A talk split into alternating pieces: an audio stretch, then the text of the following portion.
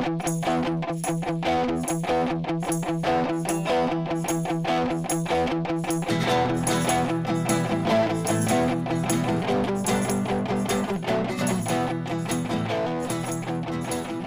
säger vi välkomna till Folket och Eliten, avsnitt 39 med mig, Leo Nobel. Och med mig, Olof Berglund. Det var det stelaste inledning av dig någonsin, tror jag. Med mig, Leo Nobel. Jag snubblade, det var grejen var att Du snubblade på ett halvt ord och då blev det liksom, jag måste överkompensera det här. jag glömde säga avsnittssiffran. Eh, siffran. Siffran. Det var därför och då bara... Ja, 3, 10, 9. Med mig, Leo Nobel. Det visar hur, hur jävla skriptad jag är. Kommer jag av mig så blir det syntax error. Exakt. Låter som vår kompis Simon när du pratar. Ja, yes. Hur är läget? Det, jo men det är bra, jag trodde att jag höll på att bli sjuk igen. Mm. Eller jag trodde jag var lite sjuk, jag var lite hängig igår. Okej. Ehm, och i förrgår kväll. Men Mm. nu känner jag mig bättre. Så Mm. det är nog, det var nog inte corona. Nej. Och för er som undrar, det har vi väl sagt förr, men anledningen att vi kan sitta mitt emot varandra trots att jag varit sjuk är för att du är vaccinerad. Ska klippa in airhorns Ja, där. Nej men så det är väl bra. Repade i förrgår, det var skitkul. Just det. Ehm, och så. Hur är läget med dig? Tack bra. Ehm, det händer inte så mycket, men det är en sak som jag vill ta upp med dig. Mm. Eh, jag tänkte göra en um, old time folket och eliten. Okej. Och bara skola dig på en grej. En Mm. sak som jag blev påmind om idag när jag chattade med en person. Skillnaden på vad någonting innebär och vad någonting betyder. Jaha. Så här. Jag hade en diskussion med en person som kanske inte har svenska som första språk utan som engelska. Men som pratar bra svenska. Och så använde jag ordet pretentiös. Ja. När du pratade om mig. Faktiskt när jag pratar om mig själv, men det är kul att du har den självinsikten i alla fall. Nej, men ordet pretentiös på svenska. Eh, och hon sa så här, jaha, men är det som på engelska då? Och på engelska betyder det falsk. Mm. Jag bara, nå, pretentious betyder inte falsk. Man kan i och för sig säga att pretension, att Mm. ha pretensions betyder det. Men det är, det är direktöversättning, Mm. mer eller mindre i alla fall, till från svenska. Men hon sa betyder. Mm. Det kan innebära att man är falsk, att man gör sig till att vara pretentiös. På Mm. svenska också. Och jag tycker att det är en så jävla viktig distinktion. Jag har tänkt på det flera gånger de senaste månaderna. Mm. Att folk använder betyda och innebära helt interchangeable. Alltså att, man, Det att det är synonymer. Ja. Men det är det ju verkligen inte. Nej, jag har aldrig tänkt på det. Men så kanske det är.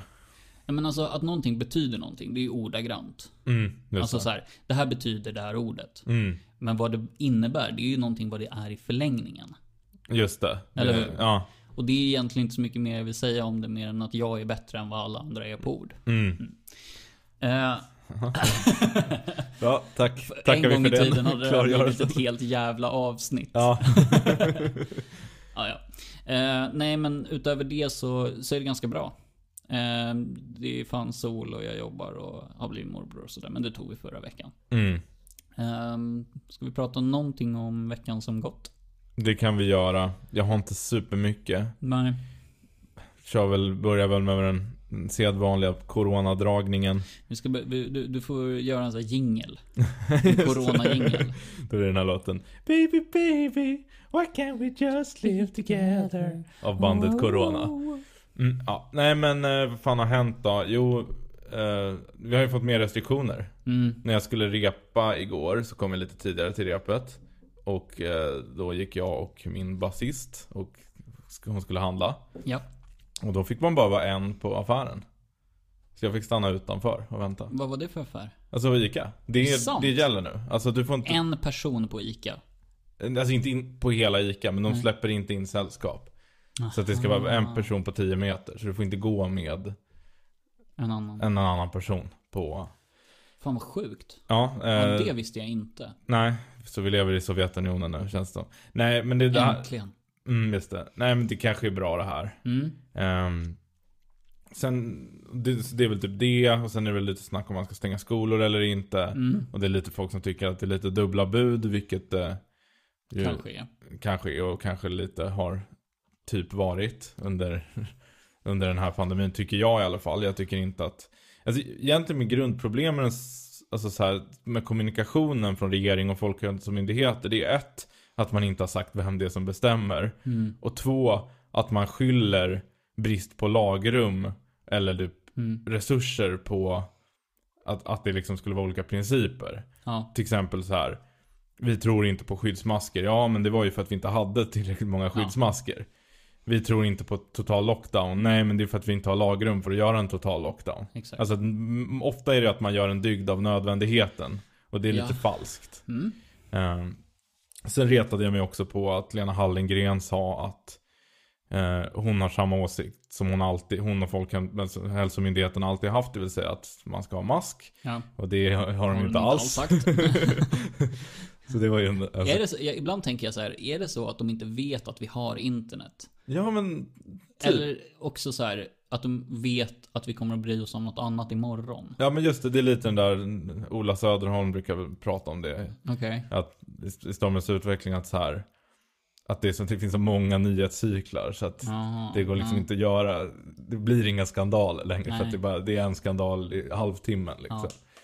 Ehm, och så typ ältas det i alla högerpoddar en vecka liksom. Men det är inte Okej. så här, vanligt folk hinner inte orka bry sig om alla grodor. Nej.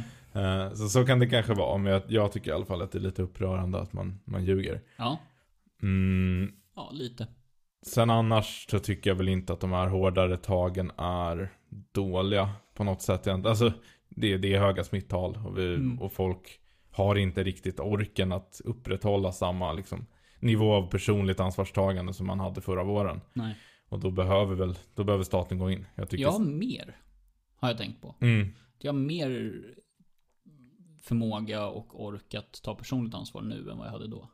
Ja men alltså typ jag också, fast grejen är ju det att då jobbade jag så jävla mycket så det spelade inte så stor roll. Alltså jag Mm. var på jobbet. Mm. Och när inte jag var på jobbet så var jag oftast trött. Mm. Eller så hängde jag med folk som jag jobbade med efter jobbet. Men nu har jag ju varit arbetslös under hela, inte hela våg två, men Mm. delar av våg två liksom. Jag har börjat jobba lite, Mm. men eh, ja. Det, det är rätt glest med pass nu, liksom, eller glest Mm. med inhopp. Och då eh, följer jag ju allt. Alltså så här, jag, jag har knappt någonting onödigt liksom. Mm. Nej men alltså, då- jag tänker på ja. för egen del liksom, så, så när våg två gick igång, då slutade jag träna. Mm, Och nu är det ganska precis tre månader sedan. ja. Eller om det är fyra kanske. Det kan vara fyra också. Skitsamma. Ehm, men jag har ju, innan dess så var det typ så här. Men de säger ju inte uttryckligen. Och det har de ju fortfarande inte sagt uttryckligen, att man inte får träna. Nej. Men då tog jag det ansvaret nå- någon gång i höstas Mm. liksom. Eh, och samma sak med så här, hur jag reser, att jag har munskydd på mig. Jag har munskydd hemma nu också. Oj. Ja, ja, ja, men det har jag haft i några månader. Varför då? Ja, men för att kunna ta med mig till, när jag åker till jobbet.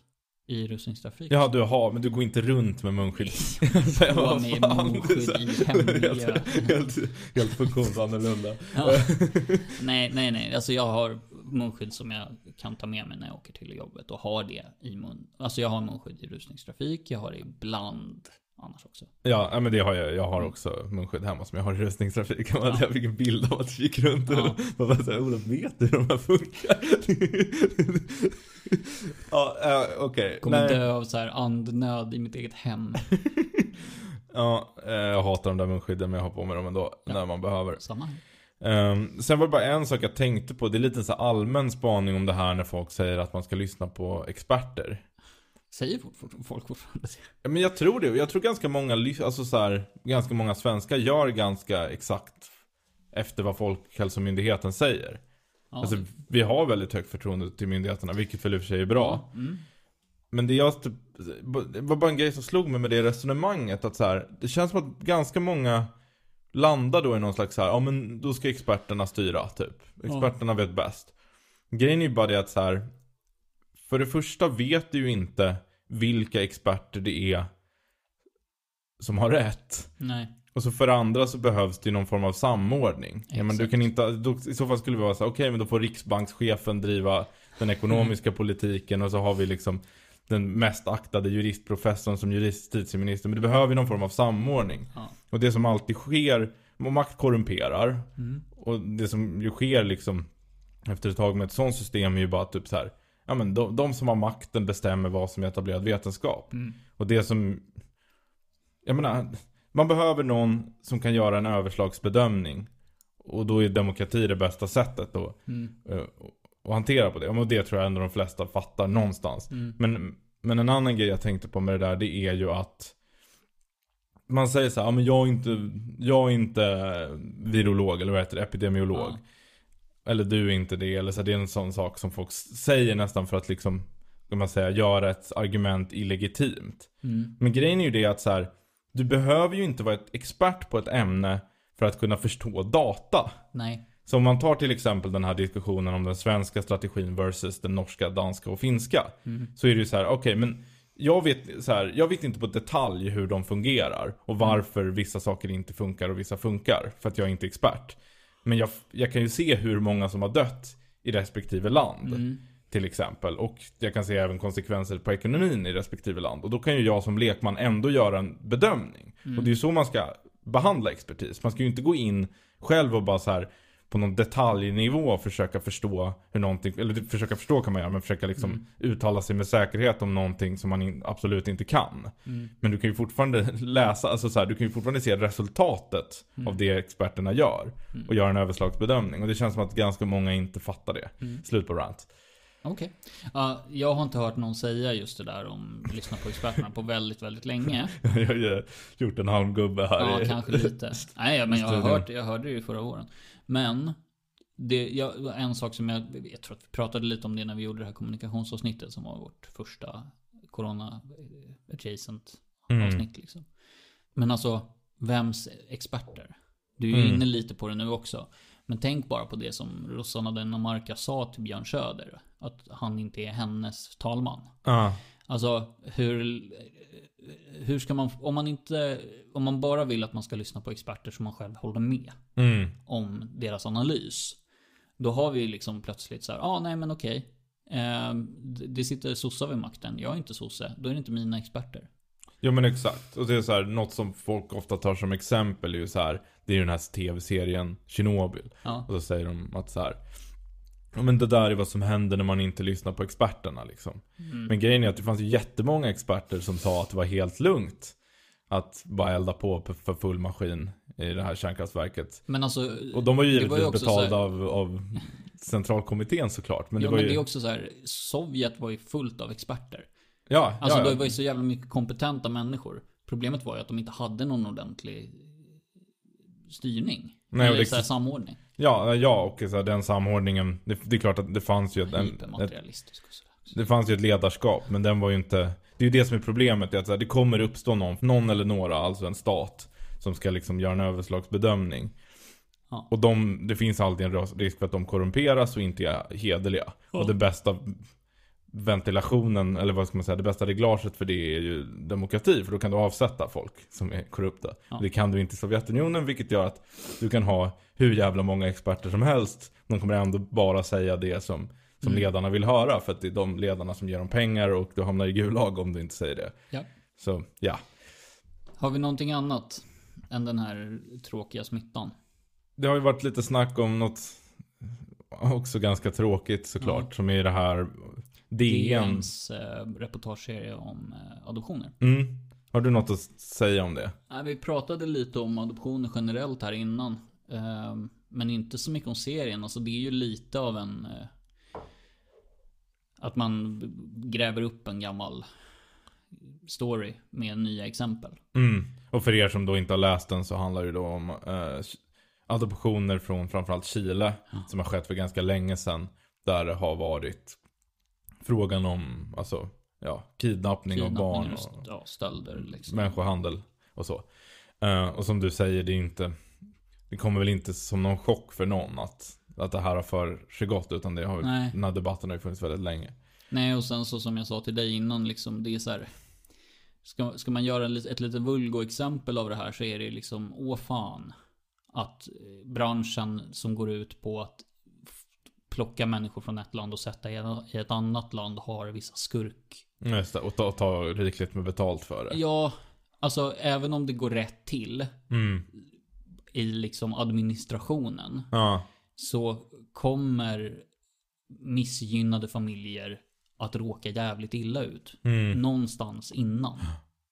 Jag, alltså så här, jag, har inte, jag har inte faktiskt inte en jättetydlig uppfattning i den här frågan för jag har aldrig på riktigt satt mig in i den. Nej. Eller jag, det är klart att jag tycker att det är fel med människohandel. Ja. Och att det är väl jättebra om man Det var väl Ulf Kristersson som k- Kanske lite för att rent få sitt eget samvete Han har tre va? Ja Jag vet inte om han har något jag, Nu säger jag inte att Ulf Kristersson har något att dölja personligen Men Nej. han har ju Han har ju varit ordförande för den här äh, Ja, men han har tre adoptivdöttrar Ja men mer viktigt så har, har han varit ordförande för Adoptivcenter. Okej. Vilket är den Visste stora adoptivorganisationen. Men han har ju då um, krävt att eh, man ska föra någon slags vitbok. Ja. eh, Vilket väl då betyder att man ska grundligt gå igenom alla fall och... Men det är också så här, gå igenom alla adoptionsfall till Sverige. Sen när fan då? Hur många är det per år? Alltså det är ju hur mycket jävla adoptioner som helst. Ja, det kanske är omöjligt. Jag, jag vet inte, jag, jag lägger mig inte i hur det tekniskt ska gå. Mm. Men det är klart att jag tycker att frågan ska utredas grundligt. Ja. Men, eh, men sen när det ko- kommer till frågan om adoption. och Hur, hur man ska, hur det här ska gå till. Ja. Då vet jag faktiskt inte. Alltså jag har inte... Nej, det skulle ju vara bra om man... Nu, jag, har- jag läste lite om det här för en 13 år sedan ungefär. När jag var typ 19 så hade jag lite kompis, någon kompis som var liksom dels adopterad men så läste jag på lite. Och grejen var nog då att när man först utsätts för siffrorna på Mm. vad fan det är som liksom kan hända i vissa regioner. Och Sydamerika är överrepresenterat av skit kanske för att man har mest data därifrån. Ja. Men, men liksom jag blev ju så här instinktivt bara oj jävlar ska det här få finnas liksom. Sen så Mm. revidera, har jag väl reviderat det sen dess. Eh, sen jag var 19 liksom. Det är klart att det, jag tänker lite annorlunda nu. Mm. Men som sagt smutsig bransch precis som väldigt många andra branscher. Men i det här fallet så kan det ju dessutom vara problem i efterleden. Ja, för så säger väl aktivisterna då att alltså hela, hela systemet är korrupt mer eller Ja. mindre. Men jag vet inte, alltså jag tycker ju... Nu kanske jag låter jättekorkad. Mm. För att jag liksom bara, eller okunnig. Men jag, Mm. varför? Alltså det finns ju system med fosterfamiljer i Sverige. Ja. Och det funkar ju av någon anledning jättedåligt ofta. Mm. Eh, eller så här. Jag, jag, har en, jag har en vän vars eh, syskon då Mm. eh, har bott hos fosterfamiljer. Ja. Eh, och det har bara varit katastrof typ. Mm. Och då är det väl lite, dels för att så här, del, dels finns det såklart att det har skett riktigt allvarliga grejer, Mm. övergrepp och sådär. Men, men det vanliga är väl kanske att det är folk som bara har det här lite som en sidoinkomst eller inte Mm. bryr sig. Och det är väl lite för att de tar ju inte hand om barnen som sina egna utan det är under en period liksom. Ja. Men då fattar jag inte riktigt varför, om du, om du nu är barnlös och vill ta hand om ett barn, varför tar du inte hand om, varför adopterar du inte från Sverige? Varför behöver det ske i andra länder där vi såklart har jättesvårt att ha kontroll över hur det går till? Jag menar Chile var en diktatur när, när många av de här Mm. adoptionerna skedde. Och jag menar de värsta skräckexemplen finns ju liksom inom Chiles gränser. Att det är liksom Mm. militärer som har typ skjutit någons föräldrar och sen adopterat barnet. Och så har Mm. den fått reda på det när den är vuxen liksom. Mm. Um, nu har väl inte gått, det är väl långt ifrån alla fall, det är väl en minoritet såklart. Men, men det är väl då, är det inte bättre att de, de får, alltså barn som är föräldralösa eller liksom vars föräldrar inte kan ta hand om dem av olika skäl i Sverige. Att de får en, fast jag, jag vet inte riktigt, jag, jag, har aldrig, jag har faktiskt aldrig fattat varför, varför det är så. Upplys mig. K. Nej men alltså jag, jag kan, jag, det det, till det där har jag inget annat svar än kolonialskuld. Att det är liksom så. Det som driver en. Att man vill ta hand om en liten En litet barn från tredje världen för att känna sig som en välgörare. Ja. Okej. Du- Nej, Det är det enda svar jag har. Jag säger inte att det är rätt. Jag säger att det är det enda svar jag har. Ja, Det kan nog finnas sådana fall i alla fall. Ska vi släppa adoptionerna för idag? det gör vi. Och gå in på vårt eh, ämne för dagen? Det gör vi.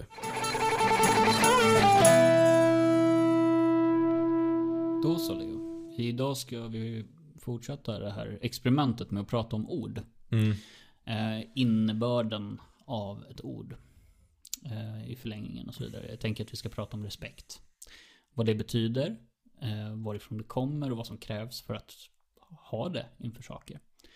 tänker att vi börjar med att prata om individnivå. Mm. Vad det är som gör att man respekterar en annan människa. Mm. Ja, du mot mig, jag mot dig och vi mot världen. Eller vad Mm. man ska säga. Ehm, vad, har, har du någon, någon tanke som du vill börja samtalet med?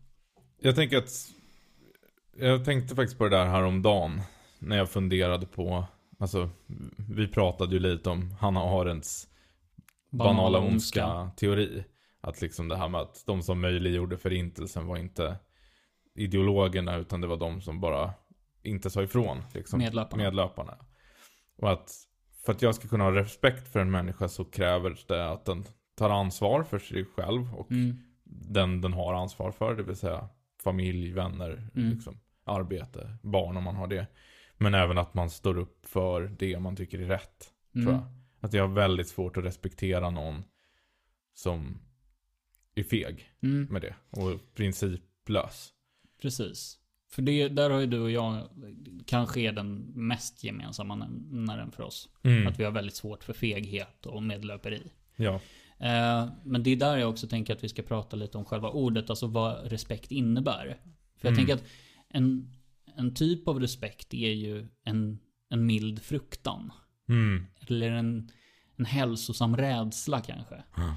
Om vi tittar till så här, vad, vad en rädsla är, är ju att man, så här, man har förståelse för att det här kan skada en. Mm. Eller förstöra för en. Finns det någon sån, har du någon så etymologisk bakgrund till ordet? Nej. Nej. Tyvärr. Eh, jag, jag, jag har tittat lite på det förr. Jag har Mm. inte gjort det för det här avsnittet liksom. Eh, det är ett anglo-grundat ord. Och sen var det kommer ifrån. Det, Ah. jag, jag vet faktiskt inte. Jag skulle, jag skulle gissa att det kommer från eh, grekiskan. Mm. Eh, men eh, en, en mild fruktan. Mm. Eh, jag har respekt för höjder för att jag vet att om jag ramlar så kan det ha ihjäl mig. Mm. Att, om vi tittar på den, det samtalet vi hade om att så här, inte ha respekt för fegisar. Mm. Det är för att vi inte är rädda för fegisar. Nej, just det. Jag har aldrig tänkt på det på det sättet, men det...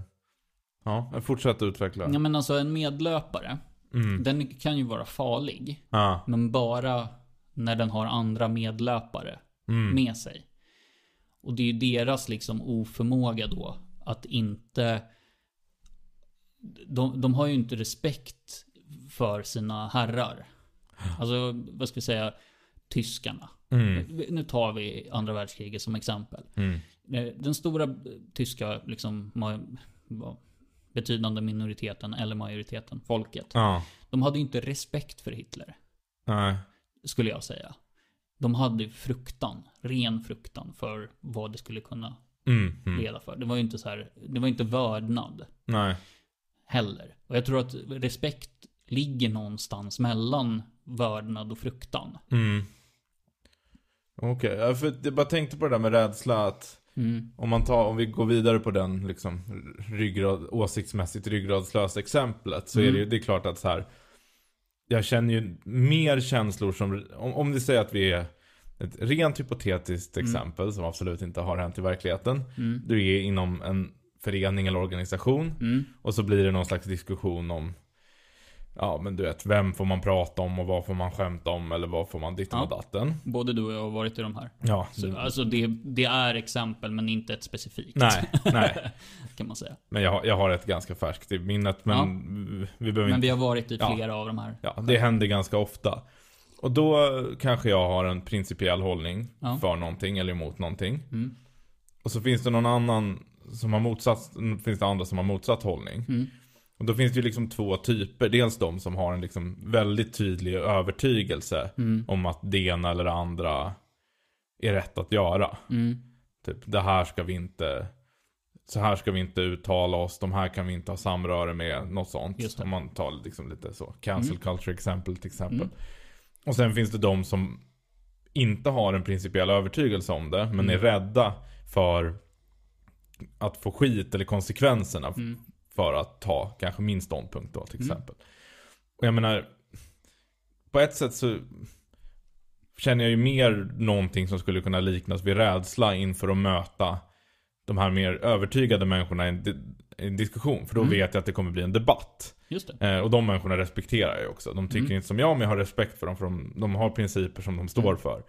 Eh, Medan jag ju jag är aldrig den minsta rädd för att ta en debatt med, med någon av de här medlöpartyperna. Nej. För de, jag vet att de bara kommer lägga sig. Och de kommer säga å ena sidan och andra sidan. Och Mm. liksom, kommer, man kommer aldrig få någon ställningstagande utan. Men där tänker jag att du säger det som jag var inne på också. Att Ja. du har en viss rädsla inför ja, kanske förlusten eller åtminstone så här en statusförlust i att förlora en debatt kanske. absolut. Men det, men det jag ville komma till i förlängningen är att på det stora hela så är jag ju mer rädd för medlö- att medlöparen ska kunna göra Alltså den Den attityden både äcklar och skrämmer mig Mm. mer. För att jag vet att det finns massa människor som, människor som är ideologiskt övertygade. Mm. Och jag vet att de alltid är en minoritet av samhället. Mm. Och när det kommer till folk med väldigt extrema åsikter så är de en ännu mindre majoritet. Och en, enda gången de egentligen kan få bli något annat än små marginaliserade sekter. Mm. Det är ju när vanligt folk som inte är så ideologiska börjar tumma på sin moral. Liksom, och fega med. Och det ska jag inte säga att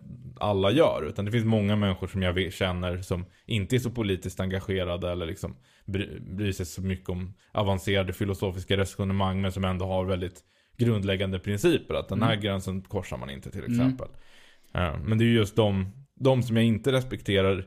Jag är, ju, jag är aldrig rädd för att möta dem öga mot öga i en diskussion. Men jag är ju rädd för deras sam, alltså deras funktion i samhället. Konsekvenserna av deras inaktion kanske man kan säga. Exakt. Ja. Nej men för jag tänker på det, jag tänkt på det där med, med att vara en medlöpare. Jag tänker, jag, jag, jag, jag har försökt se vad i mig som har, som har varit en sån medlöpare-grej. Mm. Eh, för jag misstänker att jag har det. Det är, där, det är väl väldigt mycket där man liksom hittar föraktet för det. Att man Ja. själv har varit så. Och jag tänker bara att det var lite så att vara ung. Mm. Mm. Alltså att vara... Att växa upp Mm. är att någonstans här försöka hitta sin plats och genom det så här följa med den som är typ mest högljudd. Mm. Sen så har inte jag varit så mycket men jag är rätt övertygad om att det har funnits där i alla fall. Nej, och man slungades väl ganska mycket mellan extremerna när man var ung. Antingen så var man bara totalt överkänslig för vad man skulle tycka och tänka. Och sen andra sekunden så skulle man göra revolt. Och vara en liksom Ja, men skrikig jävel som tyckte tvärt emot liksom. Ja. Men, men det är väl också så här, vi, vi pratar lite om cancel culture och liksom... Vad, för, för, vi, drar, vi drar väl upp någon typ av konfliktlinje i alla fall mellan dig och mig på ena sidan och fegisar. Ja. Majoriteten. Mm. Dig, mig och en massa andra. Men Mm. nu är det du och jag som pratar. Eh, och att de, om, om vi går in i den andra gruppen och försöker se deras psykologi. Mm. När de är med i, när de ställer sig i ett drev Ja. mot vem det nu kan vara. Som har sagt fel eller driver en hemsida som är dum och dålig. Mm. Ehm, vad, vad tror du att det Vad tror du att de är, är liksom deras drivkrafter eller rädsla gentemot vem det nu kan vara? Jag försökte komma på ett bra exempel på någon som nyligen har blivit cancellad. Ja, nej men jag tror att så här. Alexander Bard Ja, kan vi ta. Det är Ta ett färskt exempel. Ehm, jag tror att de är inte, de som då, då inte driver det revet men deltar i den lite Mm. passivt. De är inte rädda för att typ Alexanders Bards tweet om Black Lives Matters kommer resultera i mer rasism i samhället. Och att ja eller pogromer. Ja, eller svarta. slutligen leda till Mm. tredje riket liksom. Eh, Det tror jag inte att de tror. De kanske rationaliserar det lite på det sättet. Mm. Men jag tror inte ens de tänker så långt. Nej. Utan jag tror att den tankebana de har är ungefär att jag har lärt mig att det här är oacceptabelt beteende. Mm.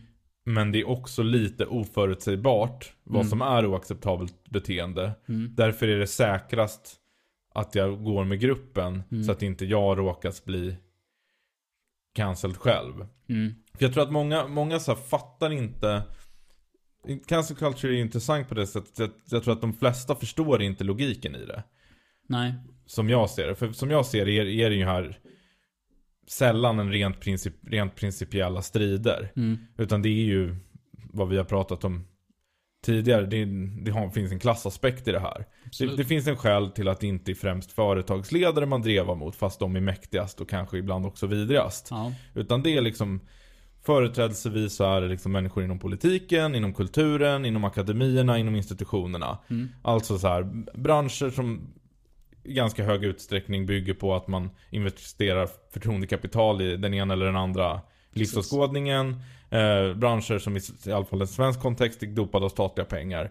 Och då är ju liksom... Och framförallt att eh, de enskilda individerna som sitter på positionerna är rätt utbytbara.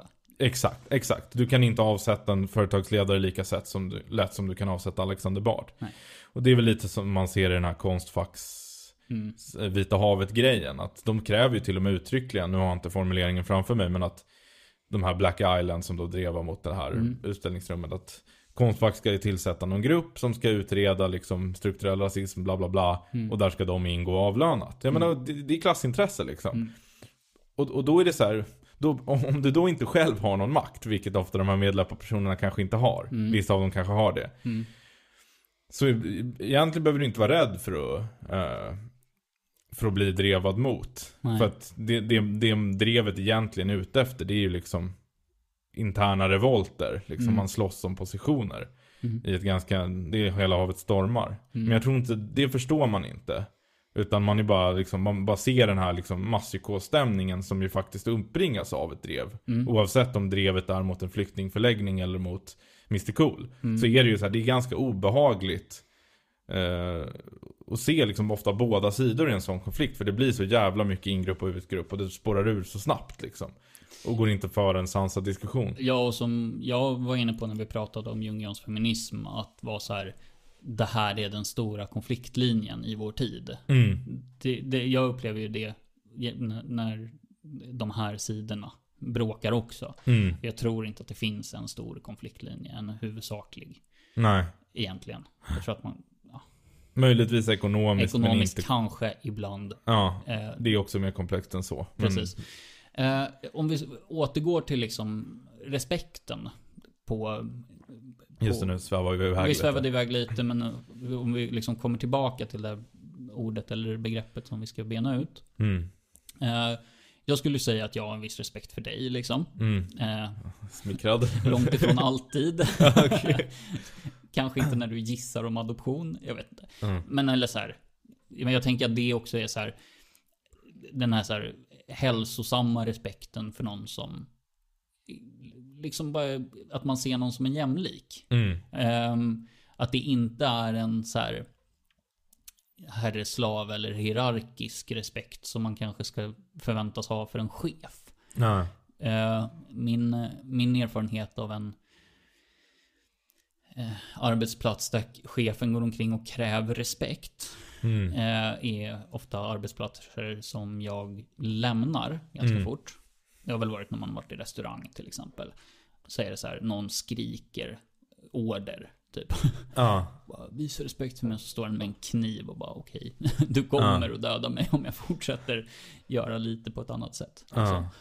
Ehm, jag tänker också att det är en så här, men lite av en distinktion som man får göra liksom. Mm. Vilken typ av eh, ja, men intention liksom som ges ut. Eller kommuniceras då. Mm. För du kommunicerar ju inte genom att skrika, eller jo, fan ibland gör du det också. Men långt ifrån alltid. Ja. Men om man, om man tittar på, om, man- om, om vi då börjar liksom gå över till respekten för kultur. Mm. Eller respekten för institutioner och staten. Ehm, jag, jag tänker, och framförallt kanske under min uppväxt, att svenskar har generellt stor respekt för staten. Och Mm. de statliga institutionerna. Att så här, det här är någonting som kan make or break me. Eh, vi har haft vi- förhållandevis bra under min uppväxt då som sagt liksom respekt för polisen till exempel. Mm. Så här, ja men de har ändå, de kan ändå göra saker. Eh, sätta mig i fängelse, frihetsberöva för någonting. Och det hävdar ju jag nu då har börjat komma lite på skam. Att eh, de senaste fem, kanske tio åren att man har förlorat mer och mer tilltro. Mm. Eh, och därmed en del respekt för Mm. vad institutionen kan göra med det. Och då är min fråga till dig egentligen, är det för att den hälsosamma respekten som, vi då, som jag då upplever att vi mer hade tidigare har övergått i fruktan? Eller är det Alltså fruktan för Mm. Repressalier. Ja men repressalier eller kanske att den, den stora förändring som man tycker sig se. Mm. Eller är det att politiken eller kulturen eller polisen då kanske då som exempel eh, har börjat kommunicera genom att skrika. Jag tycker ing, alltså jag, jag tycker nästan modellen är felakt, felt uppställd på ett sätt. För att, Mhm. Okej vi kan säga att all respekt har någon form av rädsla inbyggt i sig, möjligtvis. Men, men jag tänker ju att skillnaden på respekt och fruktan är ju att Mm. om du respekterar en person eller en ledare så tycker du att den har någon form av legitimitet Ja. i grunden. Medan om du bara fruktar någon Mm. så då är det bara rädsla för, för repressalier, som Repressalier. gör att du lyder. Mm. Och jag tror att så här, om du inte kan om du inte kan liksom ingjuta respekt hos människor så måste du ingjuta fruktan om du ska ha makt. Okej. Eh, men jag tror att så här, fallet med typ till exempel polisen är väl att de gör inget dera. Alltså, Mm. jag tror att, eller så här. Jag tror att det svenska majoritetssamhället fortfarande har en väldigt hög respekt och Mm. tillit till myndigheter, inklusive polisen. Mm. Men att det i liksom särskilt utsatta områden, liksom grupper ofta liksom väl dominerade av människor som har ett ursprung någon annanstans. Ofta liksom Mm.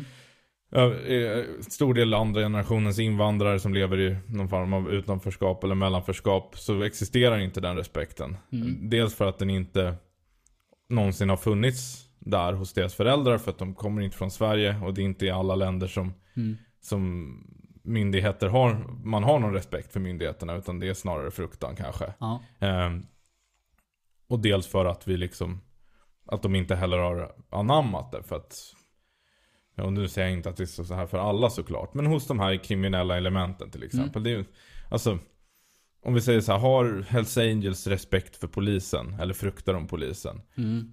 Svårt att utröna Varken eller kanske. Eh, det tror jag att de, det tror jag att de gör. Mm. Det är därför de håller sig på mattan. Men då tror jag snarare f- fruktan inte i att de är livrädda så fort de ser en konstapel. Utan fruktan i det Mm. att de vet att om vi bara härjar alldeles för mycket så kommer polisen klämma till oss och stänga ner vår klubblokal. Så att vi... Liksom, Beslagta allt. ja, det är bara det är irrationellt för oss att vara Mm. helt reckless. Mm. Men det är det ju inte för de här nya gängen riktigt. Nej. Och, och det har man ju sett på ganska många så videos med polisingripanden att polisen är väldigt Alltså ofta kan liksom framstå som ganska feg och att, Mm. att de här liksom kidsen bara står och liksom, så här, ligister bara står och skriker skällsord åt, åt dem och liksom så här Sänk, jag kommer spöa dig om du inte sänker batongen och sånt. Mm. Och att det är liksom Det är ganska otänkbart i ganska många andra länder. Och det man önskar är ju såklart att alla kunde ha respekt för polisen. Mm. Men polisen är ju också våldsmonopolet. Vilket gör att om folk inte visar respekt för polisen då måste polisen ingjuta fruktan. Mm. De har inget annat val. För det som händer annars är att de inte har någon auktoritet överhuvudtaget. Mm. Och då kommer någon annan som, in, som lyckas ingjuta respekt eller fruktan i det området att ta Mm. makten. Vilket redan håller på att hända i vissa områden. Ja. ja, men för det, när jag ställde upp det här inför avsnittet så kom jag att tänka på det att är det inte så att polisen har hamnat i det som vi pratade om i början? Att man ser dem som medlöpare. Att man ser dem som som liksom att det, de har ingen egen agens. Nej. Att, alltså visst, de är en myndighet liksom, men att även en, en en vanlig tjomme på stan har liksom en, en bild av att polisen liksom inte driver någon linje eller har en riktning i vad man vill åstadkomma. Ja, och så, så här, de ska väl inte driva en linje politiskt. Men jag förstår vad Nej, du men- menar. nej, jag menar inte politiskt nej. heller. Jag, jag fattar vad du menar. Mm. De är också jättekänsliga för strömningar. Ja men, ja, men det, det, det tycker jag faktiskt. För det, för det kan jag tänka på ibland. Okej, men du har en... en så här, i, vissa av de här videorna som sprids på upplopp och polisingripanden så ser man ju att okej, polisen agerar inte mer kraftfullt för att de är i underläge. Mm. Och då, då är det förståeligt. Eller det kan vara otaktiskt att Mm. man vill inte eskalera våldet. Men om det är en sån situation, du har några konstaplar och så har du några ligister och de bara skriker horunga och liksom spottar på polisen och så. Det är så här, var, okej men varför burar inte bara polisen in de här? Mm. Det är liksom De flesta människor skulle tycka att det var rimligt att göra så. För det är liksom, alltså förargelseväckande beteende eller liksom, vad heter det? Mm. Civil olydnad, whatever liksom. Det finns absolut lagrum för det. Och det är inte så här, du behöver inte puckla på dem, men det räcker med liksom Klovar ja, klovar liksom. in i häkte typ. Ja, och så får de sitta där liksom tills de lugnar ner sig Mm. natt liksom. Eh, och då får man höra ganska ofta så här, jo, och, och det här liksom har jag inte bara hört från olika politiska debattörer, utan det här har jag ganska ofta bara från folk jag snackar med. Liksom. Mm. Senast någon, en platschef som jag jobbade med, vi satt i en bil. Mm. Han var så här, och så får de bara massa skit. Och de vågar ju inte göra någonting för då kommer det ju upp på på sociala medier att de är rasister och så. Mm. Och man bara så vad fan är det för jävla mesar som är rädda för det liksom? För det, det är väl liksom det som jag är såhär... vad eh, folk säger på Instagram. Ja men lite Ta bort faktiskt. Instagram polisen. Men, ja, och det ska ju polisen kanske börja med. Ja. Att inte ha sociala medier. Men det är en kommunikationsavdelning som sitter och twittrar. Mm. Dumt. Eh, tangent. Nej men alltså så... Jag, jag tänker i alla fall om jag fortsätter att göra det här med att återgå till mig själv. Mm. Att så här, hur resonerade jag när jag inte var så jävla förtjust i polisen liksom? Mm. Ja men det har ju med det här att göra att de är strömningskänsliga. Mm. Eh, ja men, man, ska man ta Polen som exempel? Inte Mm. kanonexempel liksom just nu. Men det finns poliser i, i länder som är liksom trupperna. Mm. Gatutrupperna. Det är vårt gäng. Så här. Och då är det bara att om, om någon som kommer till makt bestämmer att en viss grupp är dem. Mm. Ja, jo men alltså, ja men precis. Och, och det ska man väl så här, det man vill att polisen ska vara är ju bara att den så här, den ska upprätthålla lag och ordning, punkt slut. Mm. Och vara liksom oberoende av liksom sittande regeringspolitiska färg eller dominerande mediadebatter. Mm. Utan det ska bara vara så här, de, de upprätthåller lagen, punkt slut. Och gör de fel så ska de granskas och så ska den polisen som gjort fel avskedas. Mm. Men, men grejen är väl så här, att okej, alltså så här, det är ju inte granskningar de är rädda för i det här fallet. Nej. Utan, för det är ju så här, typ, typ det här paret som blev skjutna i Hallonbergen för några år sedan. Ja. Jag kollade någon Kalla fakta om det, det var ju en major fuck up. Mm. Men det blev inga konsekvenser på det. Nej. Så, så okej, så det kan polisen göra. De kan liksom få någon som ringer in och vittnar och så bara skiter de i att göra vittnesskydd. Liksom slarva bort anmälan och så blir de mördade. Mm. Liksom, så här, det, det, det är man inte rädd för ska hända. Men man är rädd för att någon ska filma typ ett, li, ett liksom lite så kraftfullt ingripande och kalla en för rasist. Mm. Så här, ett fegisar, men, men två också så här. Okej, hur, om, om du nu ska gå på vad folk tycker. Okej, det finns en liten grupp extrema människor som tycker att snuten är så här borgarklassens kampenhet eller typ strukturellt rasistiska bla bla bla så. Ja. Okej, de är ganska få och det spelar ingen roll vad polisen gör för de kommer fortfarande hata polisen. Sen finns det en liten grupp högerextrema som tycker att så här, ja men snuten ska bara liksom militariseras, in med militär i förorten, städa, städa upp. De är också ganska få. Sen är det liksom resten av svenska folket som tycker att ja, men, polisen ska få ta, ta, använda sig av det våld som situationen kräver. Går de till övervåld så ska de ställa sin försvar. M- Men nu har vi liksom en eskalerande gängbrottslighet och då får man trycka till den liksom. Mm. Ja, för det här var ju inte ett problem när brottslingarna var från Irland nej. och satt på motorcykel på 90-talet. F- Faktiskt. Ja, ja, nej visst. Då, hur jävla rädda var de då för att brotta ner någon och sätta knät i ryggen på dem? Ja.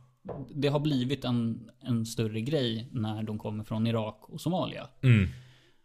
Exempel liksom. Och liksom, vi, vi kanske ska släppa polisen lite Ja. grann. Och gå vidare till så respekt för en viss kultur. Ja, jag, vill- bara göra en sista Ja. poäng om, om polisen innan vi går vidare. Alltså, det, det jag säger är inte egentligen att så här, och det, det här vill jag verkligen förtydliga. Det, det jag säger inte är inte så här, de som håller på att lägga upp på Instagram och kalla poliserna för rasister måste sluta med det. Alltså så här, det, är deras yttrandefrihet, de får, göra, de får göra det och ibland kanske det är sant. Det stämmer Men- nog till och med. Ja, men polisen ska inte bry sig om vad folk tycker. Polisen ska bry sig om att inte bryta mot regler. Ja, De ska göra rätt enligt sina regler och använda de metoder som krävs för att uppnå de nivå, nivåer, eller de resultat som, som rättsstaten kräver för att fungera. och då måste rätts... Men jag tänker också då att rättsstaten faktiskt måste döma poliser för... Ja, ja, det är jätteviktigt. det, det här har vi faktiskt ja. pratat om i ett annat avsnitt. Mm. Kan man lyssna på det liksom. Eh, men om, om vi tittar på så här, ja men... Respekt inför en viss kultur. Eller en nation. Mm. Ehm, om, vi, om vi tar Sverige då, börjar med det som exempel. Ehm, hur, hur visar du och jag respekt inför svensk kultur? Svenska flaggan på balkongen, fira Ja. nationaldagen. Nej, hur visar man respekt för... Alltså, det, det gör man väl genom att visa respekt för sina medmänniskor som bor i... Mm. Alltså, Jag vet inte om, jag vet inte om så Sver, Sverige, nationen behöver att, kräver liksom att man ska visa respekt mot. Det vill säga staten gör det för att så här, om, om vi inte respekterar staten. Mm. Så här, fruktar vi staten så är det illa ställt. Mm. Eh, om vi varken fruktar eller respekterar staten, då har vi ingen stat. Nej. Så därför alltså måste vi respektera den. Mm. Eh, och då gör man väl det såklart genom att Alltså om man respekterar en person För det är väl också en skillnad mellan respekt och fruktan Att så här Du kritiserar inte en person du är rädd för så här, jag, tar, jag vill, jag vill, Ja, inte, jag vill inte ta debatten med en våldsam nynazist eller en jihadist Mm. För då är jag rädd för att den kommer Mörda mig Mm, eller spränga mig i luften ja, om, om, jag, om den inte Mm. håller med Men man, jag tar debatten med dig Mm. om jag tycker att du säger något dumt. Just det. liksom. Och samma sak är det väl mot, alltså på en samhällelig nivå. Men där handlar det väl mer om så här, jag, handlar, jag tror att det mer handlar om det här liksom om man ska snacka nationell berättelse och så här, hur håller man Mm. ihop ett land. Så är, är re- respekt egentligen inte det första utan det är ansvar. Att så här, jag har en ansvarskänsla inför det, alla kollektiv som jag ingår i. Mm. Och en, en av de kollektiven är att jag är medborgare i det här landet. Mm. Och så här, då är det en politisk enhet. Och, och den måste vårdas. Och Mm. Då, har jag en ansvarskänsla gentemot den. Mm. Vilket inte betyder lyd allt som staten säger alltid. Utan så här, Mm. jag ska göra, själv göra en bedömning om vad som är bäst för staten och människor runt omkring mig. Jag ska, och så ska jag propagera för det. Mm. Samtidigt som jag då såklart respekterar lagar och så. Mm. Nu har jag respekterat dig genom att sitta och vänta på att du sa väldigt många ord. Ja, Medan jag har ett ganska enkelt svar på frågan som jag just ställde. ja, ja visst. Jag ville bara jävlas lite. Ja. Nej men alltså jag tänker att vi upprätthåller respekten gentemot svenska kulturen genom att prata primärt svenskt språk. Omedvetet Ja, mm. så gör vi det. Jo, jo. Genom att ha svenska som första språk, språk är absolut en del av Mm. kulturen. Så upprätthåller vi en typ av respekt inför nationen eller kulturen. Eller Mm. så. Eh, Båda två Mm. kan man väl säga.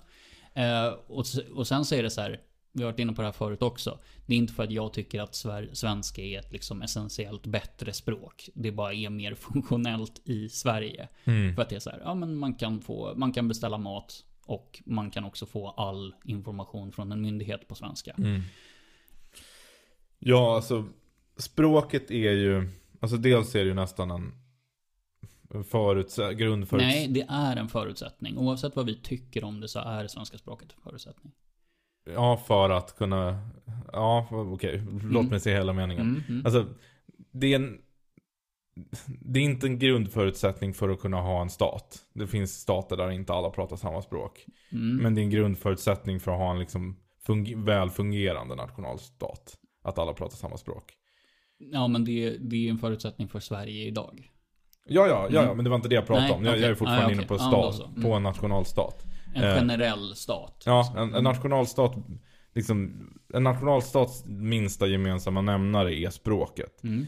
Har, har man inte ett gemensamt språk, då kan det inte riktigt betraktas som en nationalstat. Nej, Eh, ett administrativt språk i alla fall. ja, Alltså varifrån du får din, på vilket språk du får din information. Exakt. Och, men det som händer om vissa inte pratar med det, Mm. pratar språket, det är att det, det kommer uppstå någon form av parallellsamhällen. Mm. Eh, du kan fortfarande ha massa minoriteter som också pratar andra språk och kanske pratar andra språk med varandra. Mm. Men om de inte förstår eh, Det, huvud, det alltså, huvudsakliga språket, det officiella det majoritetsspråket. Eh, så kan man inte det. Mm. Och det är väl så här, det är väl så en, egentligen en, också så grundpremissen för hur en kultur fortsätter att reproducera sig. Mm. Men sen om det handlar om respekt. Nej men jag tänker att man gör det omedvetet. Ja exakt, men handlar det då om respekt om det bara är någonting du gör? Ja, men alltså jag skulle ju kunna sluta prata svenska. I Sverige. Jag skulle kunna börja prata engelska istället. Ja visst, visst. Det skulle, du, vi skulle kunna byta. Ja, I princip. ja, ja. Faktiskt. Och ungefär lika, det skulle gå ungefär lika bra. Mm, Sverige skulle kunna bli en kol- koloni liksom. mm. Så. Ja, eller vi skulle kunna hitta på ett helt nytt språk. Och säga att nu är vi esperanto-nationen. Ja, Och så skulle eller ett helt sig det. annat administrativt språk också. Ja. Och så skulle det goes to shit för att de allra flesta, alltså vi skulle kunna ta japanska. Men Mm. ingen i Sverige pratar japanska så det skulle gå rätt fel rätt snabbt. Liksom. Mm, mm. Eh, men om man bytte till just engelska så skulle vi kunna. Ja. Och då visar man ju inte respekt. Jag tänker att det här är ganska centralt ändå. Då visar man ju inte respekt för svensk kultur. Nej. Utan väldigt mycket mer respekt för japansk kultur. Jo, jo, det så skulle man väl kunna Mm. se det. Och, och här tänker jag liksom att för att tillåta fler människor att vara en del av samhället. Att finnas där och verkligen stöta in och hjälpa folk att lära sig språket. Mm. Alltså att det är så himla centralt. Mm. För att bli en del av en gemenskap och sen kanske inte över en natt liksom. Nej. Jag har försökt lära mig flera språk och det tar, in, det tar lång tid. Liksom. Eh, Jag har viss, jag har begränsad förståelse på franska. Jag pratar inte och skriver inte. Nej, jag jag sitter ju och tragglar arabiska för tillfället. Ja, du gör ju det. Och jag, jag har också något projekt att jag ska lära mig antingen meänkieli, romani eller tigrinja. Ah, Okej. Under den närmaste tiden också. Ja. Jag har bara inte riktigt bestämt vilken en av dem. Eh, Jävla språkhipster.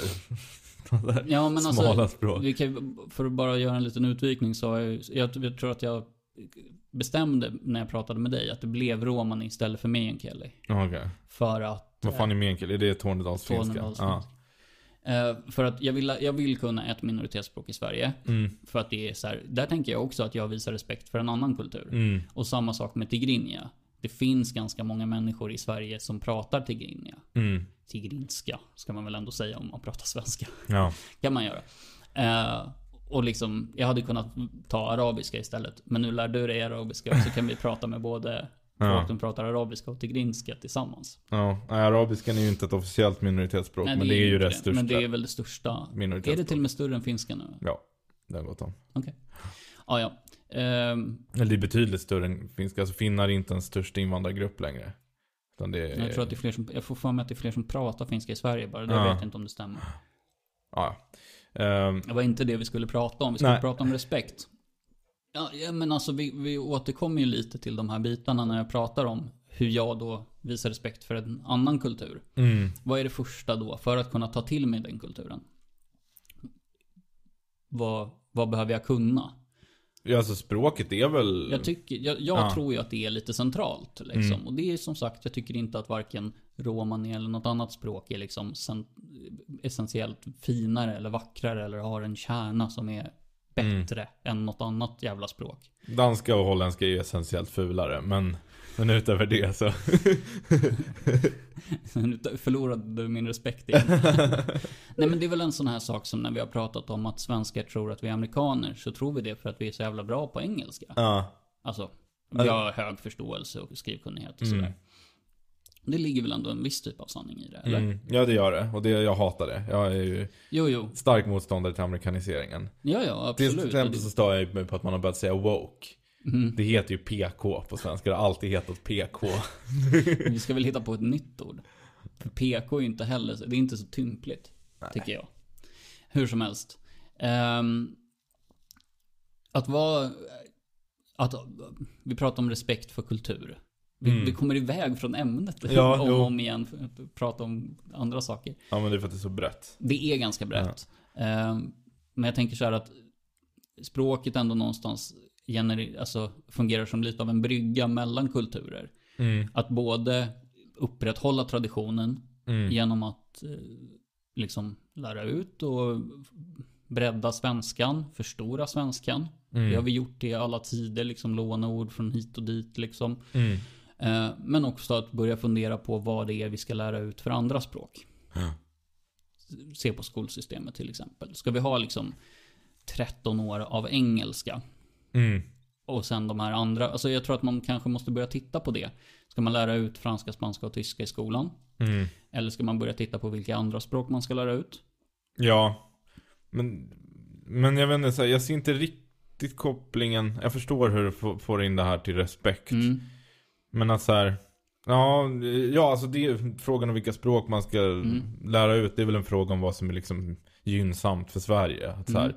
okej men typ, är det verkligen tyska som är det bästa språket att kunna på en global marknad idag? Nej, Ja. det är kanske mandarin, arabiska och spanska, Mm. typ. Säger vi, för det är de största språken.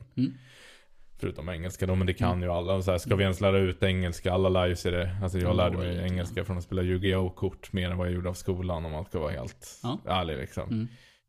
Men ehm, hur visar man respekt mot en annan kultur? Alltså det är väl liksom, det kan inte vara, visst det är klart om du vill förstå kulturen i grunden så Mm. behöver du lära dig ett annat språk. Mm.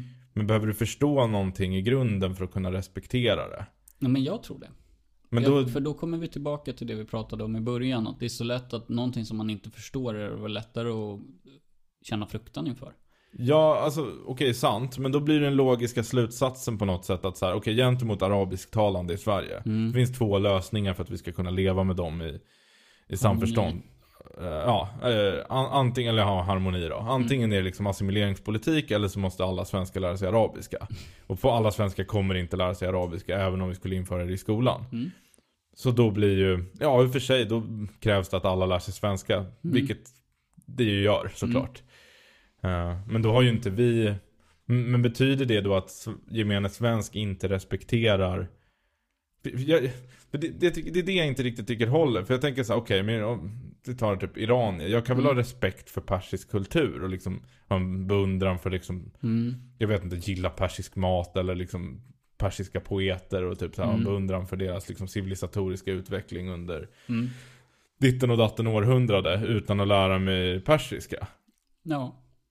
Alltså det, det tror jag också. Ja, Absolut. Man kan runtgå det med Mm. översättning och sådär. Absolut. Ja Absolut. men, men är, så här, är respekt och förståelse samma sak? Kan jag inte respektera någonting? Jag menar vänta så här.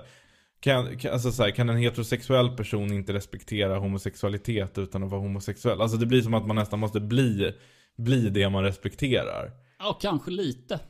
Det är den linjen jag driver i det här avsnittet. Utom jag det vet inte om det stämmer. måste jag testa. vet, inte, jag vet inte om det här stämmer. Men, men alltså det, det är ändå ett sätt att förstå det på. Ja. Att, så här, att om man har lite förståelse. Så jag säger inte att du ska bli professor i persiska. Liksom. Nej, Jag ska ju bli det arabiska. Det ska ju bli i arabiska. Så. Nej men alltså jag säger inte att varje person måste prata elevated German för att förstå att det var fel med andra världskriget. Nej. Liksom, eller varför de gjorde det. Nej. Man kan kringgå det, absolut. Ja. Men jag tror lite för samförstånd och framförallt för kommunikation och respekt inför en annan person. Ja. Ehm, nu är det för sig så att jag väldigt, väldigt lite respekterar amerikaner som kommer till Sverige och inte lär sig svenska för att jag redan kan engelska. Mm. Jag Jag- respekterar inte amerikaner. Punkt. Men det gör jag. Eh, där är vi olika. ja. Eh, men, men alltså jag har ganska låg tolerans för att vara här i 15 år och inte prata svenska Mm. hos en amerikan. För att vi pratar, alltså svenska generellt tycker att det är lite kul att prata engelska med dem. Mm. Eh, så jag tänker ändå att det finns någonting där i liksom, ja men grundläggande förståelse, inte bara så här. Behöver inte vara bra på allt liksom. Nej. Jag har ganska hög respekt för, ja men vi har ju en kompis då som kommer från Syrien. Mm. Eh, så här, pratar absolut inte perfekt svenska. Men på den tiden han var här. Alltså, Han gjorde sig förstådd. absolut. Ja. Och till och med liksom bra, skulle Mm. jag säga, på, vad var det, sex år liksom. Jo visst. Men, men där är väl också så här, okej men jag håller med om, om, om du flyttar till ett annat land. Mm. Så är det brist på respekt och inte lära sig det landets språk. Mm. Men du kan ju inte förvänta dig av en person som är bofast i ett land att den ska lära sig alla språk hos alla som Nej, kommer dit. absolut För det omöjligt, kommer men, men det är därför jag säger så här. Men du kanske lär dig arabiska och jag kanske lär mig tigrinja. Mm. Hänger du med? Ja, ja. Att så här, vi, vi sprider lite och så pratar någon med någon. Mm. Och så översätter vi lite och hjälps åt liksom. Och sen ändå att nationen kan tillåtas ha sitt språk bara. Mm. Att svenska är administrativt och centralt och här så... Men någonstans så måste det finnas där för att när det kommer till respekt, mellanmänsklig respekt Mm. så tror jag också att förståelse är lite av en... Ja, kanske. Jag vet inte, jag ser kanske inte riktigt den ö, solklara kopplingen. Det är klart att det är, det är klart att om, om du och jag har en diskussion Mm. och jag liksom skiter i att förstå, försöka förstå dina argument så Mm. har inte jag speciellt mycket respekt för dig. Eh, men samtidigt så tänker jag inte att så här. Så här va. Jag tycker det, det är klart att så här. Sv- Sverige har haft, om vi går in på invandringen. Sverige har haft en ganska generös migrationspolitik sedan 90-talet. Mm. Ehm, det här har liksom fatt, det, det kommer sig av politiska beslut fattade av demokratiskt valda regeringar. Mm. Ehm, alla kanske inte har röstat på dem, allt kanske inte var, gick som planerat och sådär liksom. Mm. Men, men det är ändå, det är faktum liksom. Någonstans är det ändå svenska folket som har valt den här utvecklingen och, och, så här, och därigenom även problemen Ja. som har uppstått med den. Mm. Och då tycker jag väl såklart att det finns ett ansvar framförallt hos Mm. de som har varit positiva till migrationen. Ja. Att, att liksom överbrygga klyftorna. Mm. Men det, är- det är klart, jag tror också det skulle vara önskvärt om fler lärde sig språken hos de nya minoriteterna. Men jag tror att det är ett för högt krav att ställa. Att, jag tror att så här, miniminivån för respekt, liksom vad vi ska anses vara, att respektera till exempel syrisk eller Mm. irakisk eller afghansk kultur måste sättas mycket lägre. Mhm. Och, och där tycker jag väl att det egentligen handlar om framförallt att vi, alltså, i alla fall, du behöver inte förstå till fullo, men vilja förstå deras perspektiv samtidigt som du ställer exakt samma krav på dem som du gör på alla andra. Mm. Det vill säga, okej, vi har en situation där, låt säga, sunnimuslimer i Sverige Mm. Har mer konservativa värderingar gällande abort Mm. än resten av, av samhället. Mm. Liksom majoritetssamhället i stort. Eh, Då ska du inte tackla det varken mellan att säga de har fel, de är dumma i huvudet, vi är bäst. Mm. Eller säga det är deras kultur, Nej. de får vara så. Utan då ska du säga så här: okej men då, jag vill förstå varför du tycker att det här är fel Mm. med abort. Men jag håller inte med. Mm. Och jag tycker att i min värld, enligt min moraliska kompass så är det helt jävla dumt i huvudet. Mm. Att förvägra en kvinna rätten till sin egen kropp och prioritera ett jävla foster Mm. som inte knappt kan tänka före. Det är liksom så, då är det mitt, min moraliska kompass liksom. Mm. Och jag, jag kan inte, såklart inte kräva att någon annan byter uppfattning. Men så här, jag tycker att du borde byta uppfattning. Mm. För det, det är ju respekt. Mm. Som jag ser det. Okej. Men, men jag behöver liksom inte alltså Jag behöver ju inte så gå tillbaka till att studera Koranen Till liksom typ Islamiska revolutionen i Iran Och typ panarabismens uppgång och fall och ditten och datten och bara liksom göra någon så här, Skriva en doktorsavhandling där jag också lär mig arabiska för att förstå varför sunnimuslimer i högre utsträckning Mm. är kritiska till abort liksom. Alltså, du kan inte förvänta dig att alla gör det. Nej. Och så är det lite med att lära sig ett språk. Det är väldigt svårt och avancerat. Men du kan i alla fall Mm. förvänta dig, förvänta dig liksom Alltså ja men förvänta dig att alla svenska medborgare ska vara intresserade av vad andra svenska medborgare eller nyblivna Mm. aspirerande svenska medborgare tycker och tänker. Mm. Och även förvänta sig att de är ärliga med vad de själva tycker och tänker Mm. gentemot. Men om man är som, som de här människorna som du och jag tycker lite illa om då. Mm. Att man är lite av en medlöpare. Och så kommer det en sunni-muslim och skriker sina åsikter. Mm. Och så bara oj, nu Som är... sunnimuslimerna gör. Ja, men kanske. Jag vet inte. Nej, men eller så här, ja men de, de gör den här hierarkiska grejen som man pratar om i kök. Mm. Eller restaurangbranschen. Att bara så här, nu tycker jag det här, jag är stor och stark, in, inger fruktan, ge, Mm. visa mig respekt. Mm. Och så är man en lite, liksom sittkissar svensk. Vad fan är det för fel att sitta och kissa? Vi kan, har inte, det här, det, Jo, det är vet ett att- begrepp liksom. Jag det har att- inte att göra med att sitta och kissa. Nej. Det är däremot ett väldigt, det är väldigt talande uttryck. Okej, ja, ja. Mm. fortsätt. Hur som helst. Jag kan klippa bort det där. Nej, du, du, Men man är en sån svensk som, ja, jag vet inte. du är mjäkig. Mjäkig, fegis. Ja. Och så bara, okej, men de tycker ju det här om abort. Om jag inte tycker det så kommer jag att få stryk. Mm. Liksom cancel culture Ja. liksom. Det, vi säger ju också det, att vi har svårt för den typen. Mm. Ehm, vad är det som hindrar att det är det som... Alltså att det övergår till fruktan då? Ehm, alltså, svenskar måste Tuffa till sig. tuffa till sig helt Mm. enkelt. Alltså, det, det- ja, nej, men det är det det handlar om. Alltså, det, det liksom fiktiva scenariot har ju Mm. mer respekt till för för den här sunnimuslimen. Jo, Alltså såvida det inte finns ett hot om våld. Om det finns ett Mm. direkt hot om våld. Mm. Om någon riktar en pistol mot min panna Mm. och säger, säger att du är emot abort. Mm. Det är klart att jag kommer säga att jag är emot abort för att överleva. Mm. Alltså så jävla principfast är väl inte liksom. Men, men om det inte finns det, utan att det, det man är rädd för är han kommer bli arg eller hon kommer outa mig på Ja. sin Instagram. Mm. Då är du en jävla fegis. okej. Eh, och då har jag liksom mer respekt för någon som säger Jag tycker att ah, vi ska förbjuda abort. Mm. Än någon som, inte, som tycker att vi inte ska förbjuda abort. Men inte vågar säga det när någon säger vi ska Mm. förbjuda abort. Mm. Oavsett om det är en jävla katolik eller muslim eller nasse eller whatever. Mm. Alltså det, det är ju mindre relevant. Men nu, vi pratar ju om det här för att vi har integrationsutmaningar. Eh, Ja, eller... Mm. vilket riktigt politikerord. Men Mm. vi har problem som relaterar till eh, liksom etnicitet, kultur Mm. och segregation. Mm. Eh, och de måste ju lösas. Det är klart att de måste lösas åt båda hållen. Men det är fortfarande så att svenskar är i majoritet i Sverige. Mm. Vi väljer regering och vi sätter normerna. För att Mm. vi är, och inte för att vi har liksom någon gu, gudgiven rätt att göra det. Utan för att liksom, etniska svenskar är flest. Och kulturella svenskar, det vill säga även människor som kanske, ja men till exempel är adopterade eller Mm. Jag vet inte, assimilerade invandrare, folk som inte är födda här men som är svenska kulturellt. De är, är ja, klar majoritet. Och då Ja. är det liksom så här, det som går fel med Sverige är ofta är ju vårt fel. Vårt ansvar. Ja, för vi, precis. För vi är en demokrati. Ja. Som vår regering fuckar upp det så är det vi som har valt fel regering. Om syvende och sist. Mm. Då måste vi också pick up the slack Mm. efter att regeringen har fuckat upp.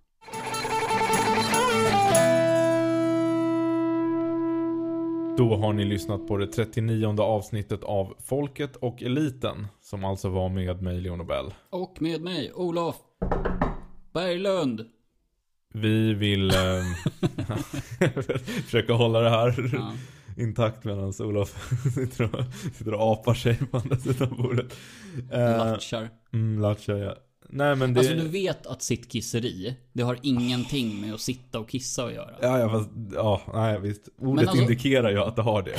Men vad fan, det är ju frånkopplat aktionen. Ja, men det är som att säga bara, ja, men bögjävel har inget med homosexualitet att göra. Ja men alltså att man använder bög, det kan- kommer ju från samma Malmö komikerkrets båda två. Men att, att man använder bög som något nedsättande, inte som en homosexuell. Nej, men det, Det är som sittkissare, man använder Ja. det nedsättande, inte som någon som sitter och kissar. visst, men det är ju inte så det kanske kommer tolkas Men du vadå, jag använder det. sitter och kissar. Mm. För att det är skönt Okej, att sitta. då har du tolkningsföreträde. Så jag har tolkningsföreträde och jag tycker att det är ett perfekt uttryck för att vara mjäkig. Ja, okej. Ja. Ja, det är väl i och för sig, det är ju inte en angli, det är inte soyboy, så att det är inte en anglicism i alla fall. Så då är det okej med det. Men jag är mer, jag är mer, jag gillar mer att man bashar er veganer. Som du, som vi, vi säger att du är. Ja, ja jo. Alltså Eller- det är, så, det är så roligt med mig vet du. Ja, Att jag är alla de här töntgrejerna. Ja jag vet. Men, ja. jag är, men jag är det på ett, på ett tuffing-sätt. Mm. Jag lyckas vara tjock och vegan. Båda två samtidigt. Mm. Jag är inte så jävla tjock längre. Men, Nej. men vad fan, det här med gymmet, vadå? Du skulle väl börja gymma när du hade fått dina två sprutor? Ja men samt, alltså, nej så här var det. Efter att det hade gått en vecka, efter Mm. att jag hade fått mina två sprutor, så skulle jag börja gå och gymma. Och samma dag, det vill säga i torsdags, så kom de nya restriktionerna om att nu får det vara en person utanför gymmet ibland. Ja. Och då var jag så här, ja, jag väntar lite till. Mm. Och sen som du säger, det har ju varit lite snack också om att eh, vaccinerade ska vara eventuellt inte kunna sprida smittan. Mm. Då kommer jag börja träna, fan. Under kuken kommer jag träna. Så, Okej. så jävla hårt alltså. Perineum. Perineum. Ja, nu men- är det bara flamsar. Ja, vi vill i alla fall tacka alla som lyssnar Mm. och ni kan följa oss på Facebook, eh, Folket och Eliten, Instagram, Folket Eliten, mig på Twitter, att Stormklocka, inte Olof på Twitter. Han finns där men han skriver inget. Ehm, kommentera sådär, typ. Mm. Vi har inte fått någon feedback på senaste avsnittet. Nej. Man hoppas att det kom, Ja. kommer in, rullar in någonting. Det hade varit kul med lite kritik på den tycker Mm. jag. Men eh, det är ju ganska avancerat ämne också. Det är lättare att hugga på när man pratar om, jag vet inte. Det här. Ja men typ det här. Det här är nog lättare att ha en åsikt om. Ja, bara. huruvida ordet sittkissar är problematiskt. Ja, det, är, det, är också så här, det är det som folk kommer... Ja. Men jag tänker att det är så vi utvidgar svenska språket. Mm. Att vi tar in ett nytt eh, begrepp. Mm. Ja, det är väl, det är väl så. Från en liten anemisk farbror på Östermalm. Ska vi avsluta det här? Det gör vi. Mm. Tack så mycket. Vi ses nästa vecka. Hej då. Ciao.